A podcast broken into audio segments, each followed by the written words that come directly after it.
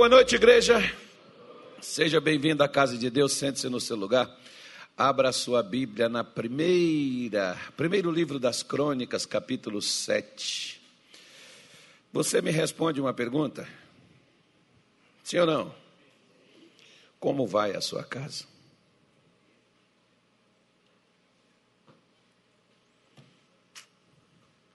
Quando eu falo a sua casa, eu não estou falando do lugar onde você vive, as pessoas que vivem com você, como elas vão.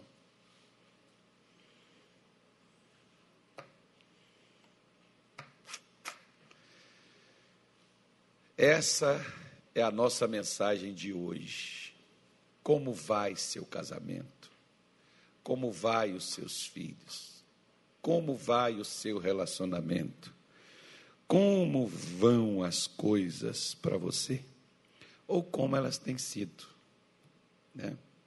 Pastor, ultimamente eu não sei o que, que é alegria, eu não sei mais o que é respeito, eu não sei mais, enfim. Cada um tem às vezes uma explicação. E o pior de tudo é quando você olha para um lado e não vê uma, uma solução, olha para o outro e não vê uma saída. E não vê perspectiva de mudança dentro disso. É onde muita gente faz besteira. Estava conversando, por exemplo, com com o meu genro, agora à tarde, e ele falando de um conhecido. E o camarada, é, a casa está destruída, a família está. acabou, praticamente. E o cidadão dizendo assim para ele: E eu moro no quinto andar, já passou muita coisa na minha cabeça. Olha para você ver como é que, aonde às vezes a coisa vai. E o pior de tudo, vida que segue. Vamos aqui? Podemos ler? Já conseguiu abrir aí? Primeiro livro das Crônicas, capítulo 7, versículo de número 20 em diante.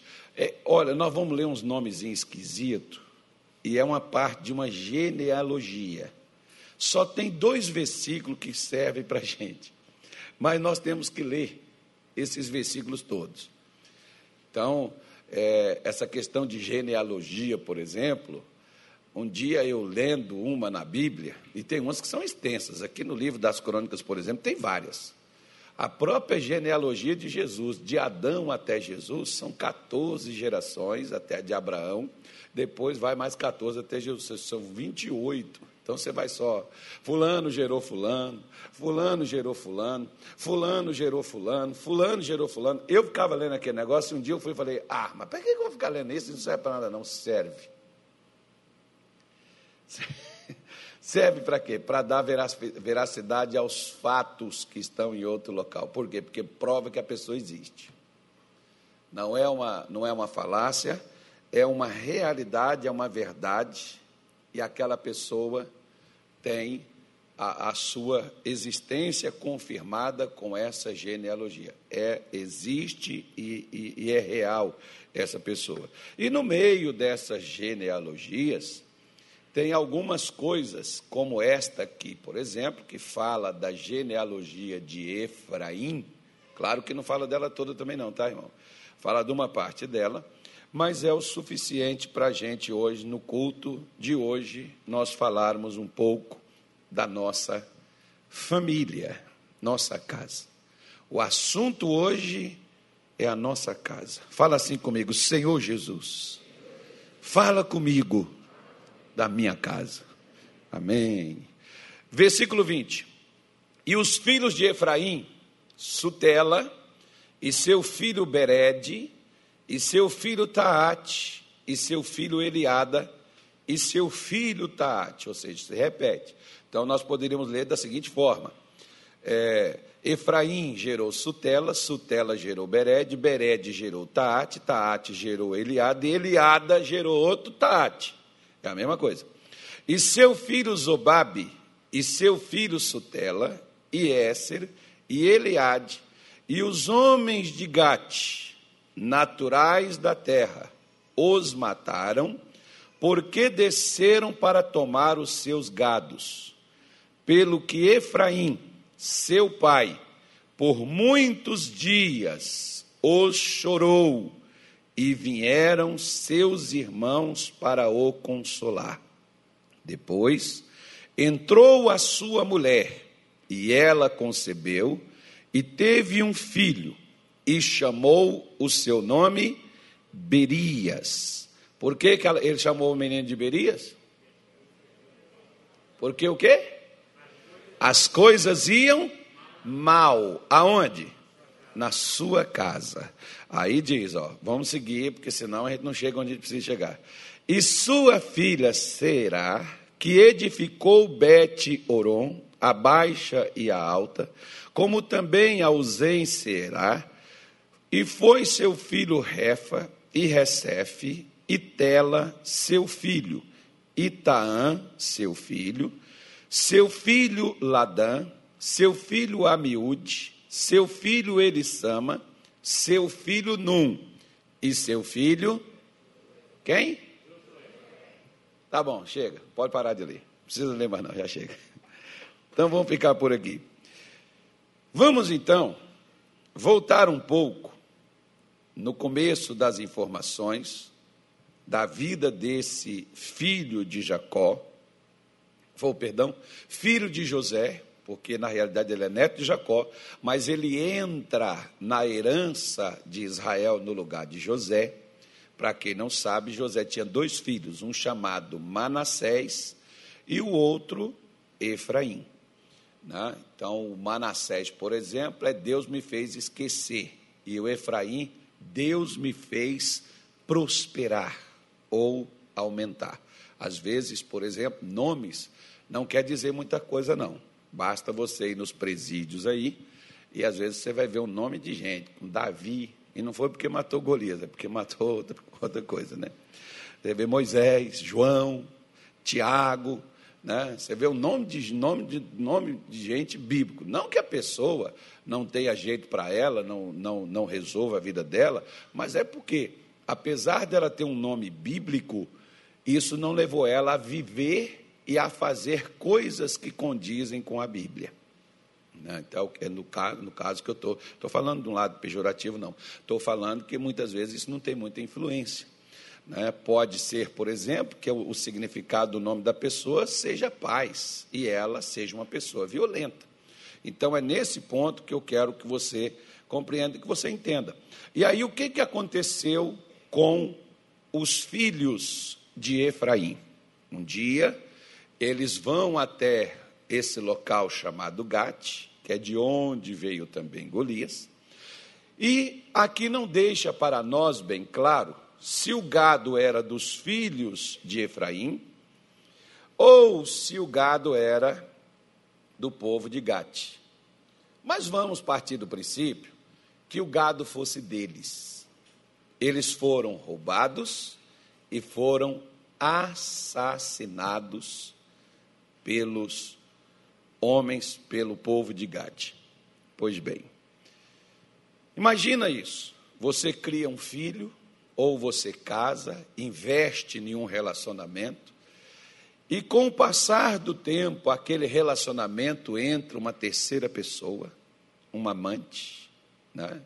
entra aí o adultério, ou você é, conserta, perdoa, luta por aquilo, ou você vai, talvez, chorar, nem que seja, se não for por amor, se não for pela dor da traição, será pela revolta, pela raiva que isso vai lhe trazer. E você, às vezes, pode chorar ou por amor, ou por revolta mesmo. Mas, no caso dele aqui, independentemente, vamos supor que os filhos deles não, prest, não prestassem, mas é filho. Um dia eu estava no Rio de Janeiro, no, no velório, de uma irmã da nossa igreja, aí de repente o pessoal chegou e estava uma chuva, mas tinha que seguir o horário, os coveiros vieram, pegaram um caixão lá e começaram a sair. Saiu, saiu os coveiros, somente uma mulher, duas mulheres uma senhora mais idosa, uma outra mais jovem, e uma criança de uns oito para nove anos de idade. E chorando copiosamente debaixo daquela chuva, e Deus disse para mim: vai com eles. Eu disse, mas está chovendo, não tem guarda-chuva. Ele disse, você não é de açúcar, vai. E eu estava de paletó e gravata, né? Entrei debaixo do paletó e fui embora. E quando eu cheguei lá na sepultura, eles já tinham colocado o caixão dentro da sepultura. Estava né? chovendo muito e eu tinha me atrasado para sair, fiquei lá desobedecendo a Deus primeiro, para depois ir atrás. E quando eu cheguei lá, eu olhei assim, atrás dos muros estavam cheios de fuzis, porque aquele camarada era um dos, dos bandidos daquela área e ninguém, nenhum amigo dele pôde ir no enterro, porque senão seria preso, ou sabe-se Deus o que, lá no próprio cemitério.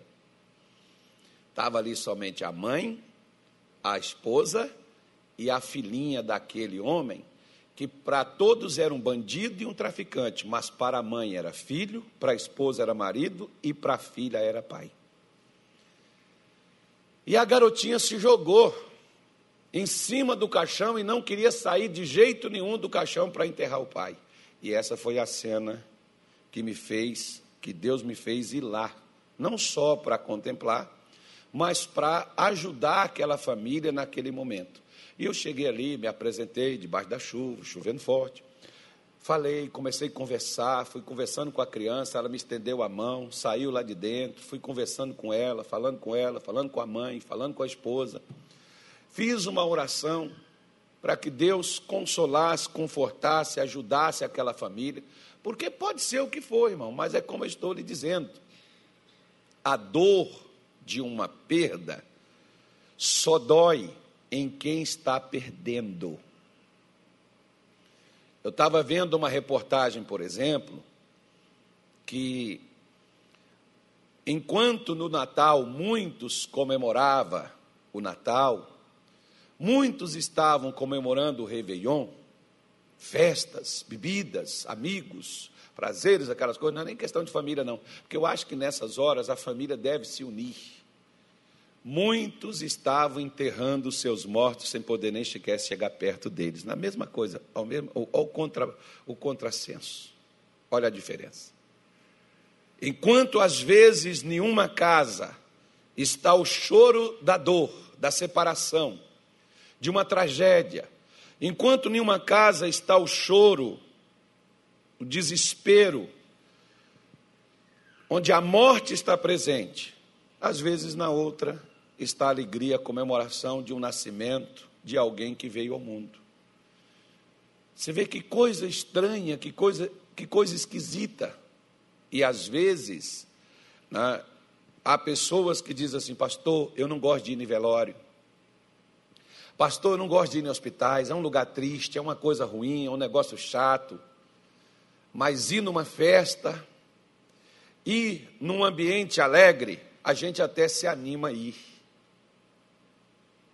Mas num local onde há perdas, onde há choro, onde há danos, às vezes a gente até se recusa a olhar. Aí deixa eu falar uma coisa com você. A Bíblia diz aqui por muitos dias Efraim chorou os filhos que ele perdeu. Para posteriormente os seus irmãos irem a ele para o consolar. Ou seja, olha às vezes como nós tratamos a nossa família. Nós não olhamos para a dor nós não olhamos para o sofrimento de quem está e de quem faz parte do nosso próprio sangue, de quem faz parte da nossa própria vida. Nós não importamos com a dor deles. Mais ou menos assim. Não vou aqui criticar, mas só estou expondo para que você pense. Mas vamos analisar o seguinte fato: por que, que somente quando Lázaro estava morrendo, Maria e Marta mandou chamar Jesus. Por que, que na hora que ele já estava adoecendo ou já tinha adoecido, por que não foram procurá-lo? Só deixou na hora que ele estava muito mal. Na hora que o sofrimento chegou e na hora que a morte vem ali e ceifa a sua vida. Porque já estava mais para lá do que para cá, quando elas mandaram chamar. Aí Jesus, para poder completar, ficou mais dois dias no lugar. Aí que atrasou a mesma coisa, né? Quando ele chega, Lázaro já está morto, já está enterrado, né? e já é o quarto dia da sua morte. Ele já tinha morrido, porque enquanto o mensageiro não tinha WhatsApp, não tinha internet, o mensageiro foi a cavalo procurar, não sabia nem sequer por onde ele estava, tinha que sair pegando informação com os fofoqueiros de plantão. Viram Jesus por aí? Viram? Foi para onde? Foi para tal lugar. Estava indo para essa direção. Chegava lá, vocês viram ele por aqui? Vi, até localizá-lo. A tragédia ocorre, o problema vem, e aí, quando Jesus chega, Lázaro já estava morto, enterrado, e já era o quarto dia, e de acordo com Marta, já cheirava mal. Aí eu te faço uma pergunta: será que nós estamos olhando e estamos cuidando do que Deus nos deu? Será que nós estamos vendo que por estarmos mais perto, deveríamos cuidar mais dos nossos do que dos estranhos? Por que, que justamente numa hora de uma pandemia como essa, se isola a própria família e, em tese, os mais velhos, que são aqueles que mais precisam, e os debilitados, que têm já problemas e que precisam de cuidado, são colocados de lado. Gente, não dá para a gente acordar. Tem hora que eu fico analisando e vendo assim: será que horas que a igreja, o povo de Deus, principalmente, eu não estou falando aqui para pecador, não, estou falando para crente. Né? Será que nós não vamos abrir os nossos olhos e ver o que, que é que Satanás, ele está arrancando nossas raízes, ele está arrancando nosso equilíbrio, ele está quebrando o que é nosso e nós estamos sentados chorando, e nem assim sequer. Alguém sente a nossa dor a ponto de se aproximar para nos ajudar, porque a palavra consolar não é você chegar e falar assim: Ô oh, Fulano, sinto muito, puxa vida, caramba, como é que uma coisa dessa vai acontecer? Irmão, consolar é você ajudar alguém na sua dor. Pastor, Bem feito. Se o marido dela foi embora, é porque ela não soube cuidar. Eu escuto muitos familiares falar isso. Pode ter havido erro da pessoa, mas não é hora de julgar ela, não é hora de colocar dedo na ferida, não é hora de desprezar a pessoa, é hora de chegar perto. Por que, que muitas mulheres, por exemplo, quando têm problema, homens têm problemas nos, seus relacionamentos, por que, que eles suicidam? porque ninguém olha para ver a dor. Às vezes a pessoa arrependida, às vezes a pessoa caiu em si, sempre, às vezes a pessoa pode cair em si, como o filho pródigo, por exemplo, ele caiu em si, mas quando ele caiu em si, ele já tinha perdido tudo. O que restava para ele era o que os porcos tinham direito. E às vezes, é nessas horas em que nós olhamos e às vezes a pessoa procura e ela olha para um lado e ela olha para o outro.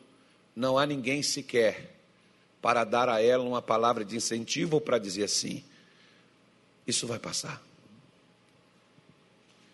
Eu estou orando por você. Eu estou pedindo a Deus pela sua vida, Deus vai te ajudar. Não desanima, não desista.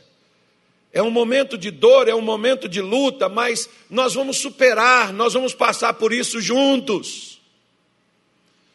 Eu fico às vezes olhando, por exemplo, que as pessoas colocam aquelas coisinhas, que eu não sei o nome daquele negócio, nas internet aí, aquelas mãozinhas assim juntas assim, e escrito assim, estamos juntos. Será mesmo que estamos juntos? Estamos juntos nas redes sociais ou estamos juntos nas dores reais da vida? Nos importamos de fato com o choro, com as lágrimas, com a solidão, com a tristeza da qual pessoas da nossa casa estão, ou às vezes nem sequer olhamos para dentro da nossa casa. Pastor, eu assinei a nossa TV, eu assisto o missionário, eu chamo para vir na igreja e não quer. Então, se está passando problema, problema desse, está dando lugar para o diabo. Foi assim que os irmãos de Efraim fizeram para ajudá-lo?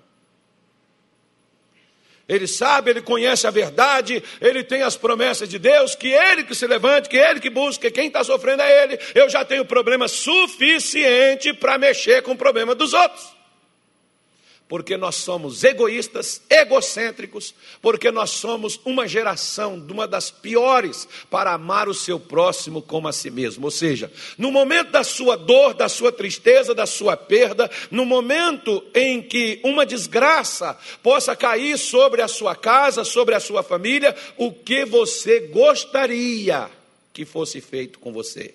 Pense nisso. Por quê?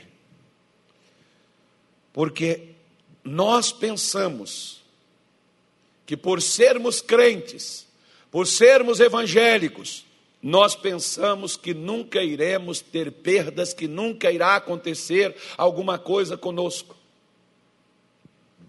Nós nunca vamos passar por isso. Em todas essas coisas somos mais que vencedores. Temos uma, né, uma arrogância e quando nós temos e batemos de frente com a dor, nós não sabemos como lidar com ela. E ninguém, meu irmão, deixa eu falar com você uma coisa: ninguém, ninguém sai de uma dor sozinho. Ninguém.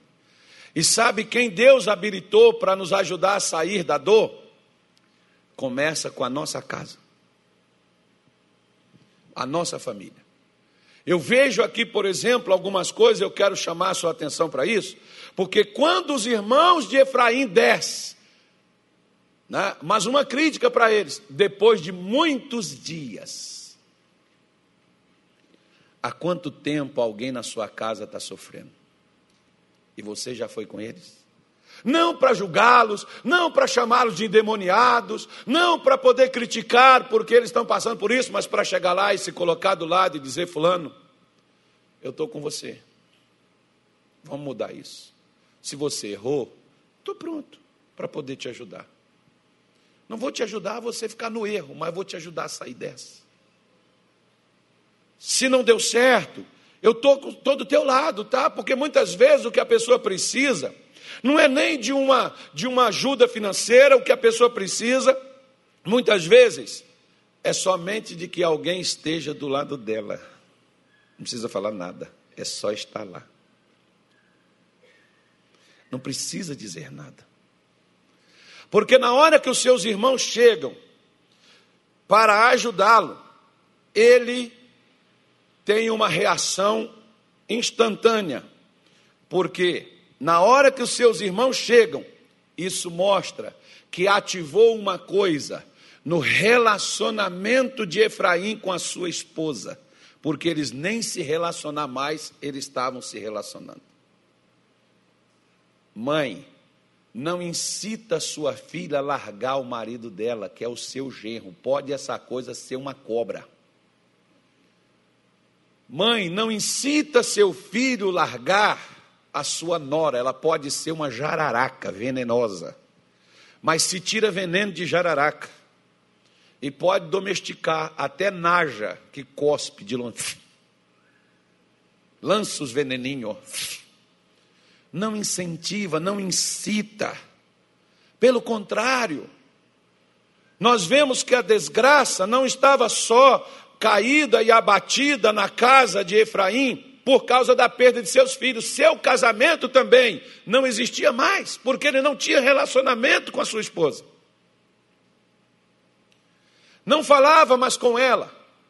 Quantos às vezes estão vivendo e convivendo debaixo da mesma casa, dormindo na mesma cama, mas não se relacionam mais, porque só vive se ofendendo.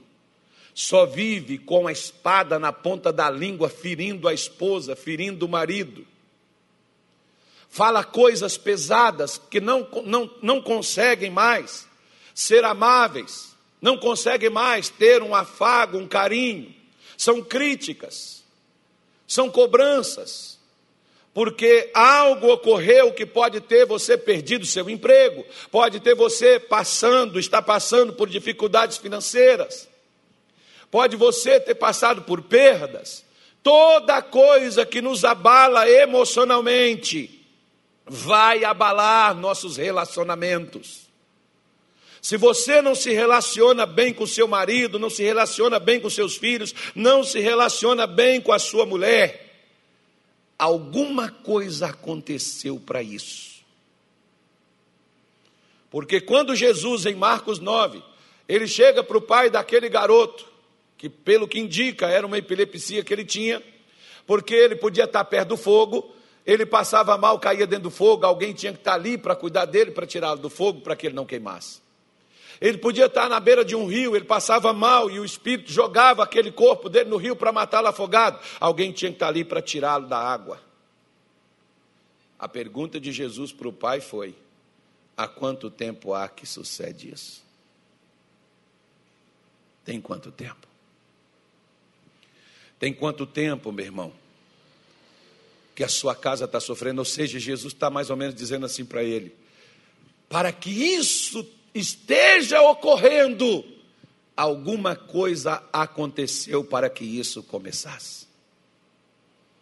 Se o seu relacionamento, pastor, eu amava a minha esposa, pastor, eu amava, minha família estava tudo bem, minha família estava certo, mas foi acontecer do meu marido perder o emprego. Ele começou a ficar agressivo, ele começou a ficar chateado, ele começou a se afastar, começou a beber alguma coisa sempre acontece. Todas as vezes que uma tragédia, que um dano, todas as vezes que uma dor ocorre, e as pessoas não cuidam e não tratam. E o que eu quero dizer para você é que o mais triste de tudo isso é que o remédio está dentro da nossa casa, mas nós achamos que está fora. Por quê? Porque o remédio para o filho era o pai levá-lo a Jesus. Você pega, por exemplo, no mínimo, se você não tem família, pelo menos relacione e tenha amigos, porque se você pegar aquele paralítico que foi levado pelos seus amigos a Jesus, ele era paralítico, mas seus amigos foi quem o levou. Numa cama. Eles é que se importaram de trazer de volta a saúde do seu amigo. Porque todas as vezes, meu irmão, em que algo ocorre conosco, que traumas, que dores nos abates, perdas, problemas acontecem conosco, isso quebra relacionamentos, isso quebra vínculos. Eu fico olhando, mais ou menos, quando eu leio esse texto aqui, eu fico me lembrando de Davi. E olha que interessante. Davi se engraçou com uma mulher casada mandou buscar ela. A princípio era só para uma conversa, da conversa deu no que deu. E aquela mulher engravida. Aí Davi manda trazer o marido dela da guerra. Manda ele lá para se deitar com ela, ou seja, para mais ou menos legalizar a coisa, é o pai. E ele não vai. Davi é obrigado a criar um outro plano. E cria então e arquiteta a morte daquele homem. E ele morre. E Davi pega e leva a viúva para o palácio. Só que, nove meses depois, ou seja, algum tempo depois, chega o profeta e descobre, põe toda a farsa de Davi para fora. E diz assim para ele: O filho que vai nascer certamente morrerá. Davi vai para o joelho, vai para o chão, deita no chão, fica sete dias no chão, orando, jejuando e pedindo para ver se Deus deixaria o menino viver. Mas Deus não fez nada, o menino morreu. E quando o menino morreu, passa uns dias, passa um tempo. Davi vai com a mesma mulher. Quando diz assim, entrou o seu marido a ela, ou seja, voltou o relacionamento, porque todo relacionamento perturbado vai dar desgraça. Quando as coisas se acalmam, quando as coisas voltam ao seu devido lugar, Deus chega para Davi e diz assim: ó, com a mesma mulher, não mudou, não mudou a mulher, não. A mesma. Aquela que deu errado, que você começou errado, que fez tudo errado, que trouxe a tragédia, que trouxe a desgraça, que trouxe a perda. Essa mesma mulher vai nascer um filho dela. E esse filho que nascer, você vai colocar nome nele, G de Dias, que significa amado do Senhor. Esse sou eu que estou trazendo, viu, Davi? Por quê? Por que não foi Deus que foi lá para conversar com Batseba, para dizer a ela assim: desculpa, perdão, eu desgracei sua vida, eu coloquei você em problemas, eu coloquei você em perigo. Quem foi foi Davi. Eu costumo sempre dizer, meu irmão, Deus não vai namorar a sua esposa, quem tem que namorar é você. Deus não vai beijar seu marido, quem tem que beijar é você. Quem tem que fazer isso é você, não é Deus. Deus nos ensina e Deus nos mostra como nós temos que fazer para atrair a esposa, para atrair o marido, para atrair um bom relacionamento para dentro do nosso lar. Deus nos ensina, mas não faz para nós. Quem tem que fazer somos nós. Por isso você pode ver que não só, como muitos pensam, o Efraim está arrasado, a mulher dele também. Mas como ele estava mal, a mulher dele também. Assim como Davi estava mal, Batseba também. Mas quando Davi se levanta, quando Davi melhora, ele que vai lá melhorar Batseba, ele que vai lá conversar com ela. Não foi Deus. Não fique esperando que Deus conserte os problemas que foram criados dentro da sua casa. Ele pode até consertar, mas isso vai ser feito com instrumentos, e o instrumento somos nós o instrumento de mudança, de transformação da nossa casa somos nós. Seja o instrumento de Deus para mudar a sua casa, para transformar o seu lar, para tirar a tragédia, a morte, a consequência do que veio, do que abateu, do que aconteceu dentro do seu lar. Quem vai fazer isso é você, quem vai fazer isso sou eu. Por isso que quando Davi vai lá e ele entra com Batseba, ele vai lá consolar, ele vai lá tratar ela com carinho, porque ela também perdeu, ela também vai errou, ela também fracassou, ela também sofreu. Mas Davi vai lá para ajudá-la a superar a sua perda, a sua dor. No caso dela foram duas, né? Que ela perdeu o marido e perdeu um filho que nasceu, embora era de um adultério, mas era filho. Aquilo doía nela. Toda perda vai doer. Toda tragédia vai doer em alguém. O que nós precisamos é estar por perto para colocarmos o remédio e não para trazer mais dor. Talvez, se eu perguntasse assim para aquela família: quem é o rapaz, o morto aí? Ah, é um bandido. É um camarada daqui da favela. Ah, então não vou lá não, porque ele teve o que ele mereceu. Se estava roubando, se estava fazendo alguma coisa. Mas ali tinha uma mãe chorando, que talvez nunca ensinou aquele filho a ir para aquele caminho. Ela não tem nada a ver com aquilo.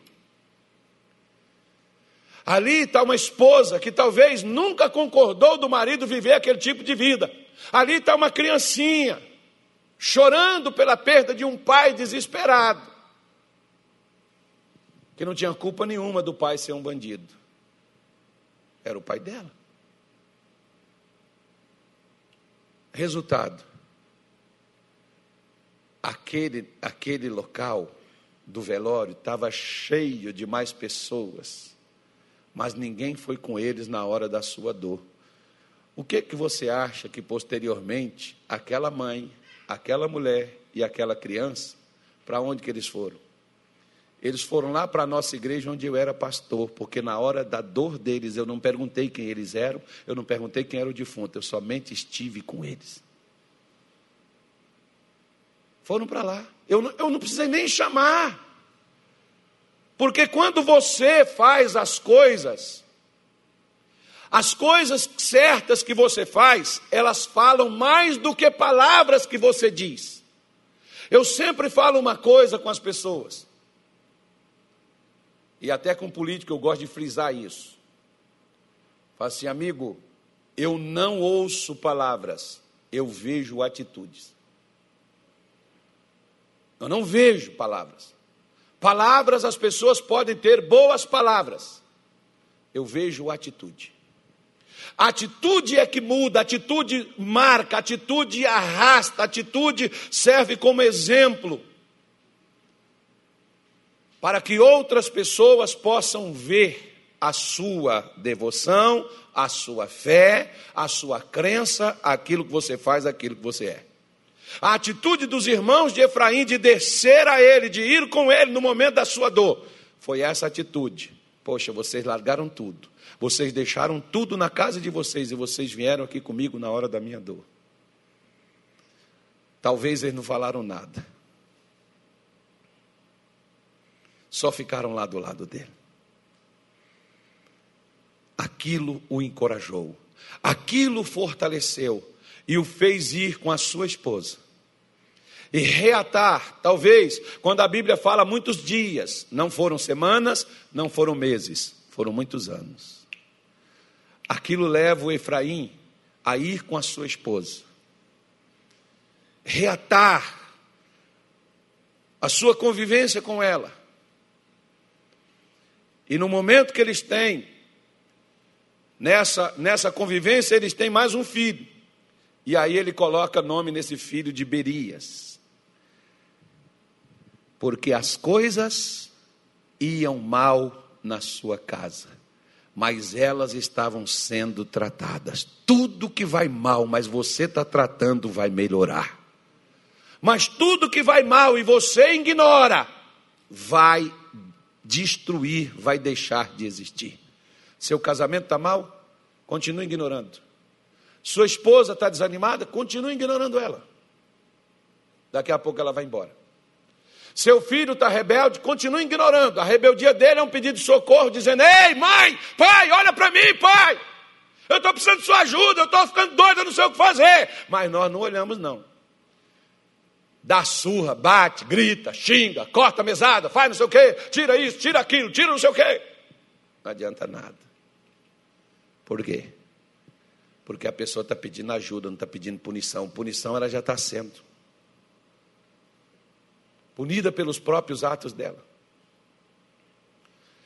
Ela não está pedindo para ninguém julgar, para ninguém dizer se ela está certa ou se ela está errada. Muitas vezes, por exemplo, eu recebo pessoas quase que constantemente, todos os dias eu converso com alguém.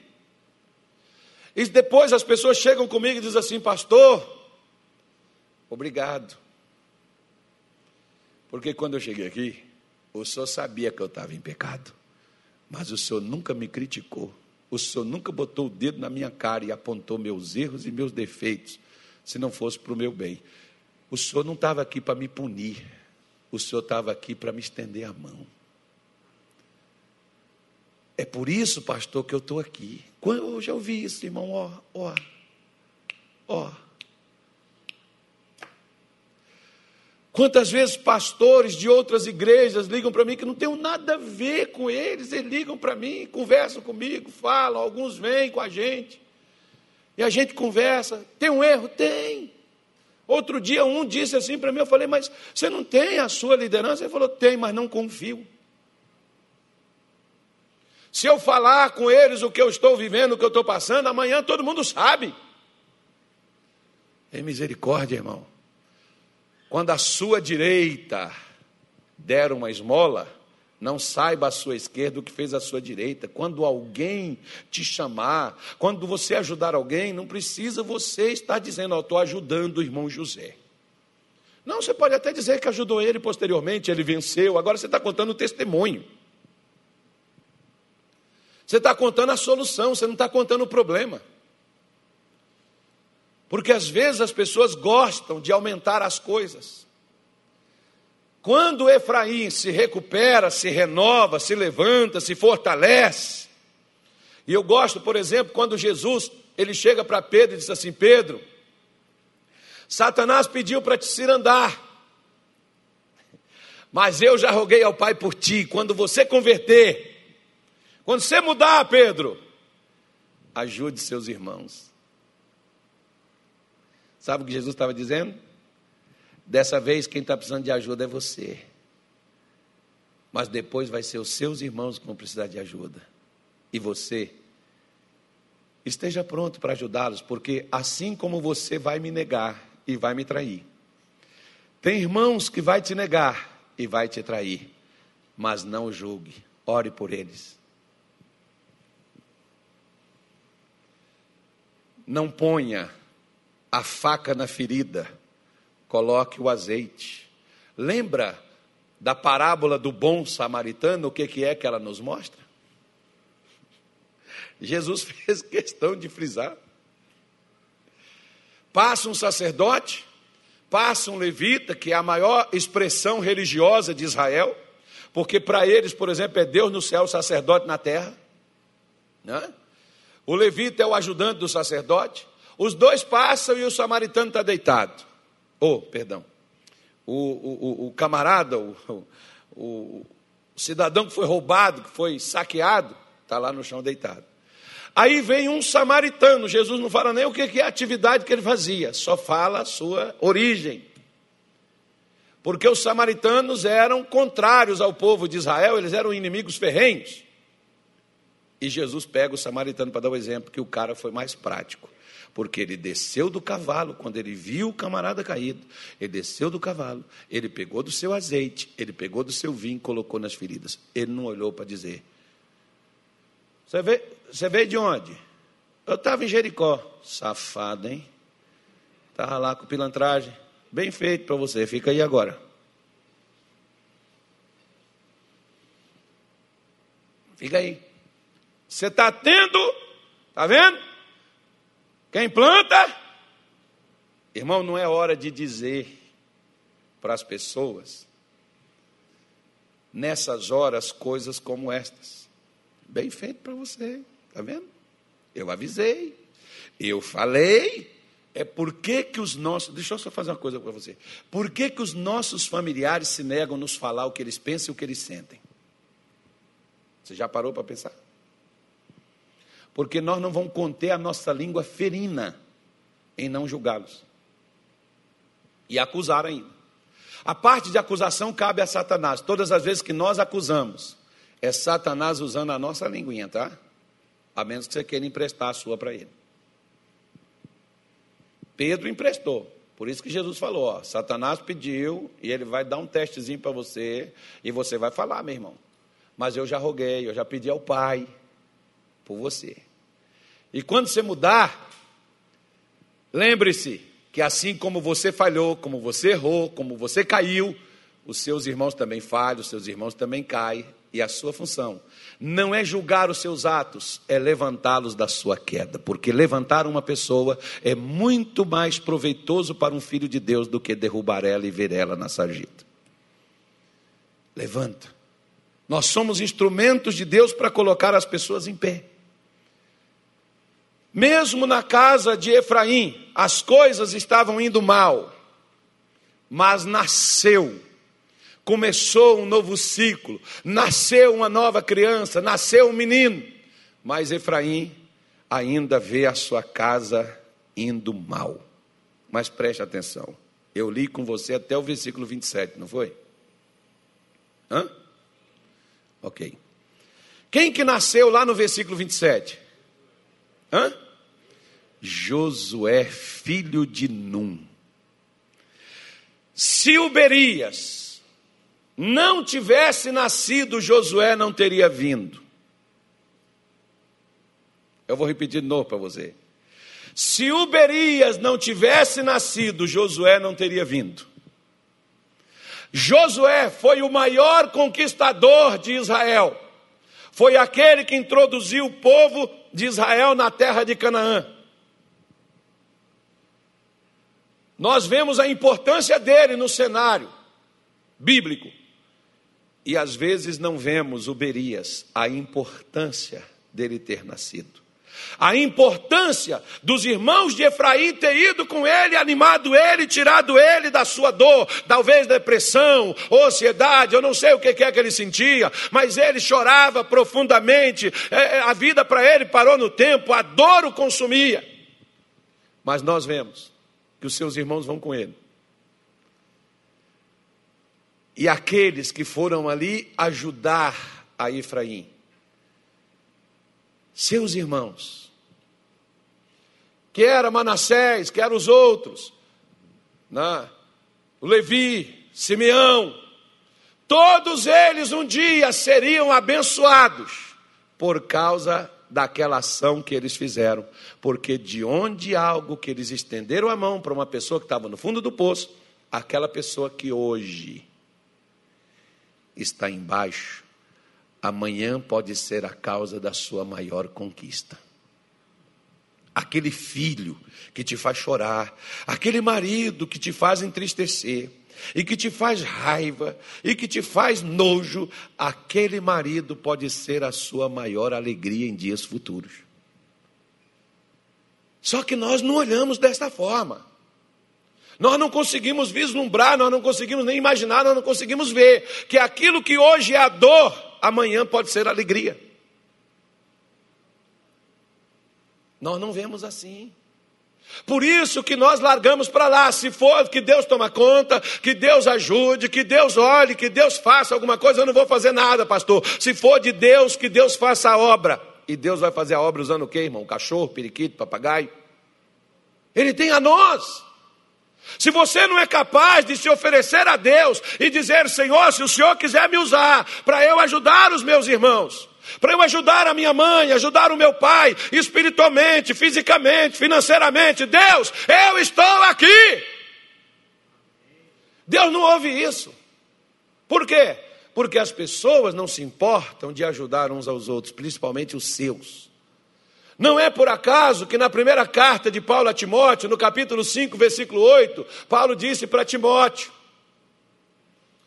falando de uma forma clara, bem objetiva, ele disse: Timóteo, se alguém não tem cuidado dos seus, nós achamos que cuidar é dar uma casa, dar comida.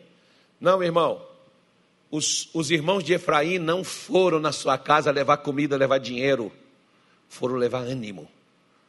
Foram levar força, foram encorajá-lo, foram dizer para ele: irmão, nós estamos com você, você vai superar essa perda, você vai superar esse trauma, seus filhos não voltarão, mas Deus vai fazer algo bom dessa tragédia, dessa desgraça que caiu na sua vida. Vem benção, irmão, levanta a tua cabeça, olha para frente. Amanhã é um outro dia e coisas boas vão acontecer. A tristeza pode durar uma noite, mas a alegria está vindo. Se eles não vão a, a, até Efraim falar isso, Josué não existiria. Às vezes as pessoas da sua casa que vão te dar alegria ainda não estão tá aqui dentro. Ah, mas pastor, ele não quer saber de Deus. Aí, aí eu vou te fazer uma pergunta: e você quer saber deles? Se você o julgar, você será julgado. Você quer saber deles? Eles não querem saber de Deus e você quer saber deles. Porque Paulo está dizendo, Timóteo, fala com o seu povo aí, fala com os seus crentes aí, Timóteo, que se eles não têm cuidado dos seus, principalmente da sua família, negou a fé e é pior do que o infiel. É pior do que aquela pessoa que é descrente. É pior, por quê? Porque é crente, mas não faz o que um crente deve fazer. E o que, que um crente deve fazer? cuidar dos seus. E quando fala de cuidar, não é só encher o bucho, dar as melhores escolas, dar o melhor tênis, dar a melhor roupa. É cuidar emocionalmente. É se importar com sonhos, todo mundo sonha, irmão. E não tem nada melhor do que uma pessoa com um sonho realizado. As pessoas têm sonhos. E muitas vezes, muitos pais não acreditam no sonho de seus filhos. Muitos pais impedem seus filhos de sonharem. Você é louco, você é doido. É, pastor, olha, quer saber de uma coisa? Eu. Eu largo para lá, sabe? Até meu cunhado morreu, minha irmã não fala comigo. Ela sabe que eu estou na igreja. Ela sabe onde é a minha casa. Se ela quiser ajuda, ela vem comigo. Foi o Efraim que foi buscar a ajuda de seus irmãos ou seus irmãos que foram ajudá-lo? Você é irmão ou o que você é? É só uma pergunta. Aquilo que eu faço demonstra quem eu sou. Tenha a coragem de olhar para os seus e ver. Porque muitas vezes não preciso te dizer que estão tristes. Basta olhar para eles e você vai ver a tristeza nas suas almas, o vazio nos seus corações. Ah, mas ele não quer saber de nada. E você quer? Então cuide. Porque senão a bebida vai cuidar, as drogas vão cuidar, a prostituta vai cuidar, e nós não teremos o direito de reclamar o que nós não cuidamos. Cuida. Não tem nada melhor do que uma consciência tranquila, de você acabar o seu dia e dizer assim: eu fiz tudo o que eu podia fazer para me ajudar, para que eu fosse presente, para que eu fosse útil para alguém nesse mundo. E se for alguém da sua casa, que prazer que isso vai lhe dar de saber que alguém da sua família estava sofrendo. De uma tragédia anunciada dentro da sua casa foi revertida para bênção. E essa bênção Deus usou como canal você para poder chegar lá.